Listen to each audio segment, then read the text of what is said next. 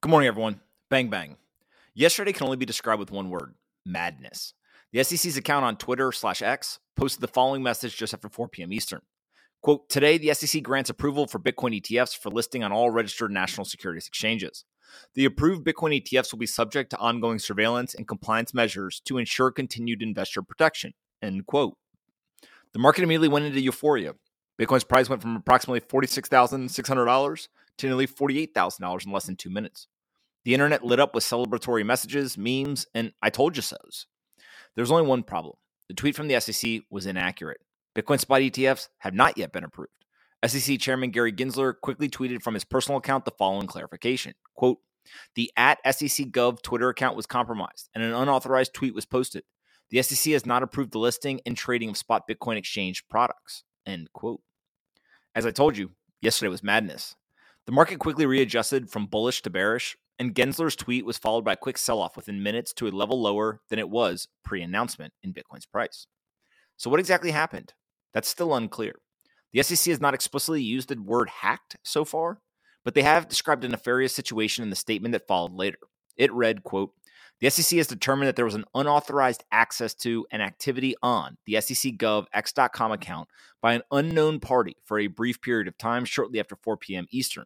That unauthorized access has been terminated. The SEC will work with law enforcement and our partners across government to investigate the matter and determine appropriate next steps relating to both the unauthorized access and any related misconduct. End quote. Frankly, this is probably the worst case scenario for regulars at this moment. They've held up an ETF approval for years due to concerns around market manipulation. Yet the day before a rumored approval, the organization is compromised and someone is able to manipulate the price leveraging the SEC's own account. Many people on the internet are claiming that the SEC may have made a simple mistake of scheduling a tweet for the wrong date, just a day early. Their logic is that the tweet from the SEC account is worded too closely to what the regulatory organization would actually say. While it could be possible, it appears that theory is not true. Twitter slash X's safety team tweeted the following statement last night. Quote, we can confirm that the account SEC Gov was compromised and we have completed a preliminary investigation. Based on our investigation, the compromise was not due to any breach of X's systems, but rather due to an unidentified individual obtaining control over a phone number associated with the SEC Gov account through a third party. We can also confirm that the account did not have two factor authentication enabled at the time the account was compromised. We encourage all users to enable this layer of security. More information and tips on how to keep your account secure can be found in our help center. End quote. Now we have to assume that there was foul play here until we hear otherwise. Another point that people have pointed out is that the lack of two factor authentication goes against prior warnings that the SEC chairman had tweeted out as guidance for market participants. On 10 24 23, Gary Gensler tweeted, quote, This is a reminder secure your financial accounts as well as protect against identity theft and fraud. Remember to use strong pass phrases or passwords, set up multi factor authentication, and keep account alerts turned on. End quote. Again, this entire situation is nightmare fuel for regulators. What insights can we take away from this debacle as investors? There seems to be three lessons at the moment.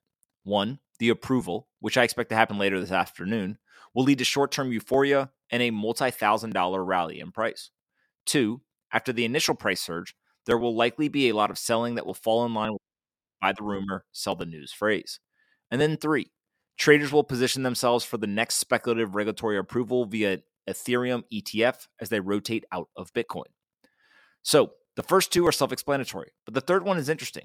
Everyone has been paying attention to Bitcoin for the last few months. The digital currency is up 160% in the last 12 months. Ethereum's token is only up 79% in the same time period. But Reflexivity researchers Will Clemente points out, quote, in the same way that the fake Cointelegraph ETF approval headline forced the market to show its hand in being under allocated to Bitcoin, this fake SEC approval headline forced the market to show its hand on where ETH slash BTC probably heads on actual approval. So, in a weird way, although yesterday seemed like a complete shit show, it actually may have served as a dress rehearsal for the real show later today. Bloomberg is reporting that the ETF approval will likely happen after the market closes this evening, which would fall in line with my expectations for the funds to be trading tomorrow on Thursday. This industry is full of chaos and uncertainty. There's never a dull moment. Through it all, the people who can keep their head calm and focused are the ones likely to find an outsized financial return. Hope you all have a great day, and I'll talk to you tomorrow.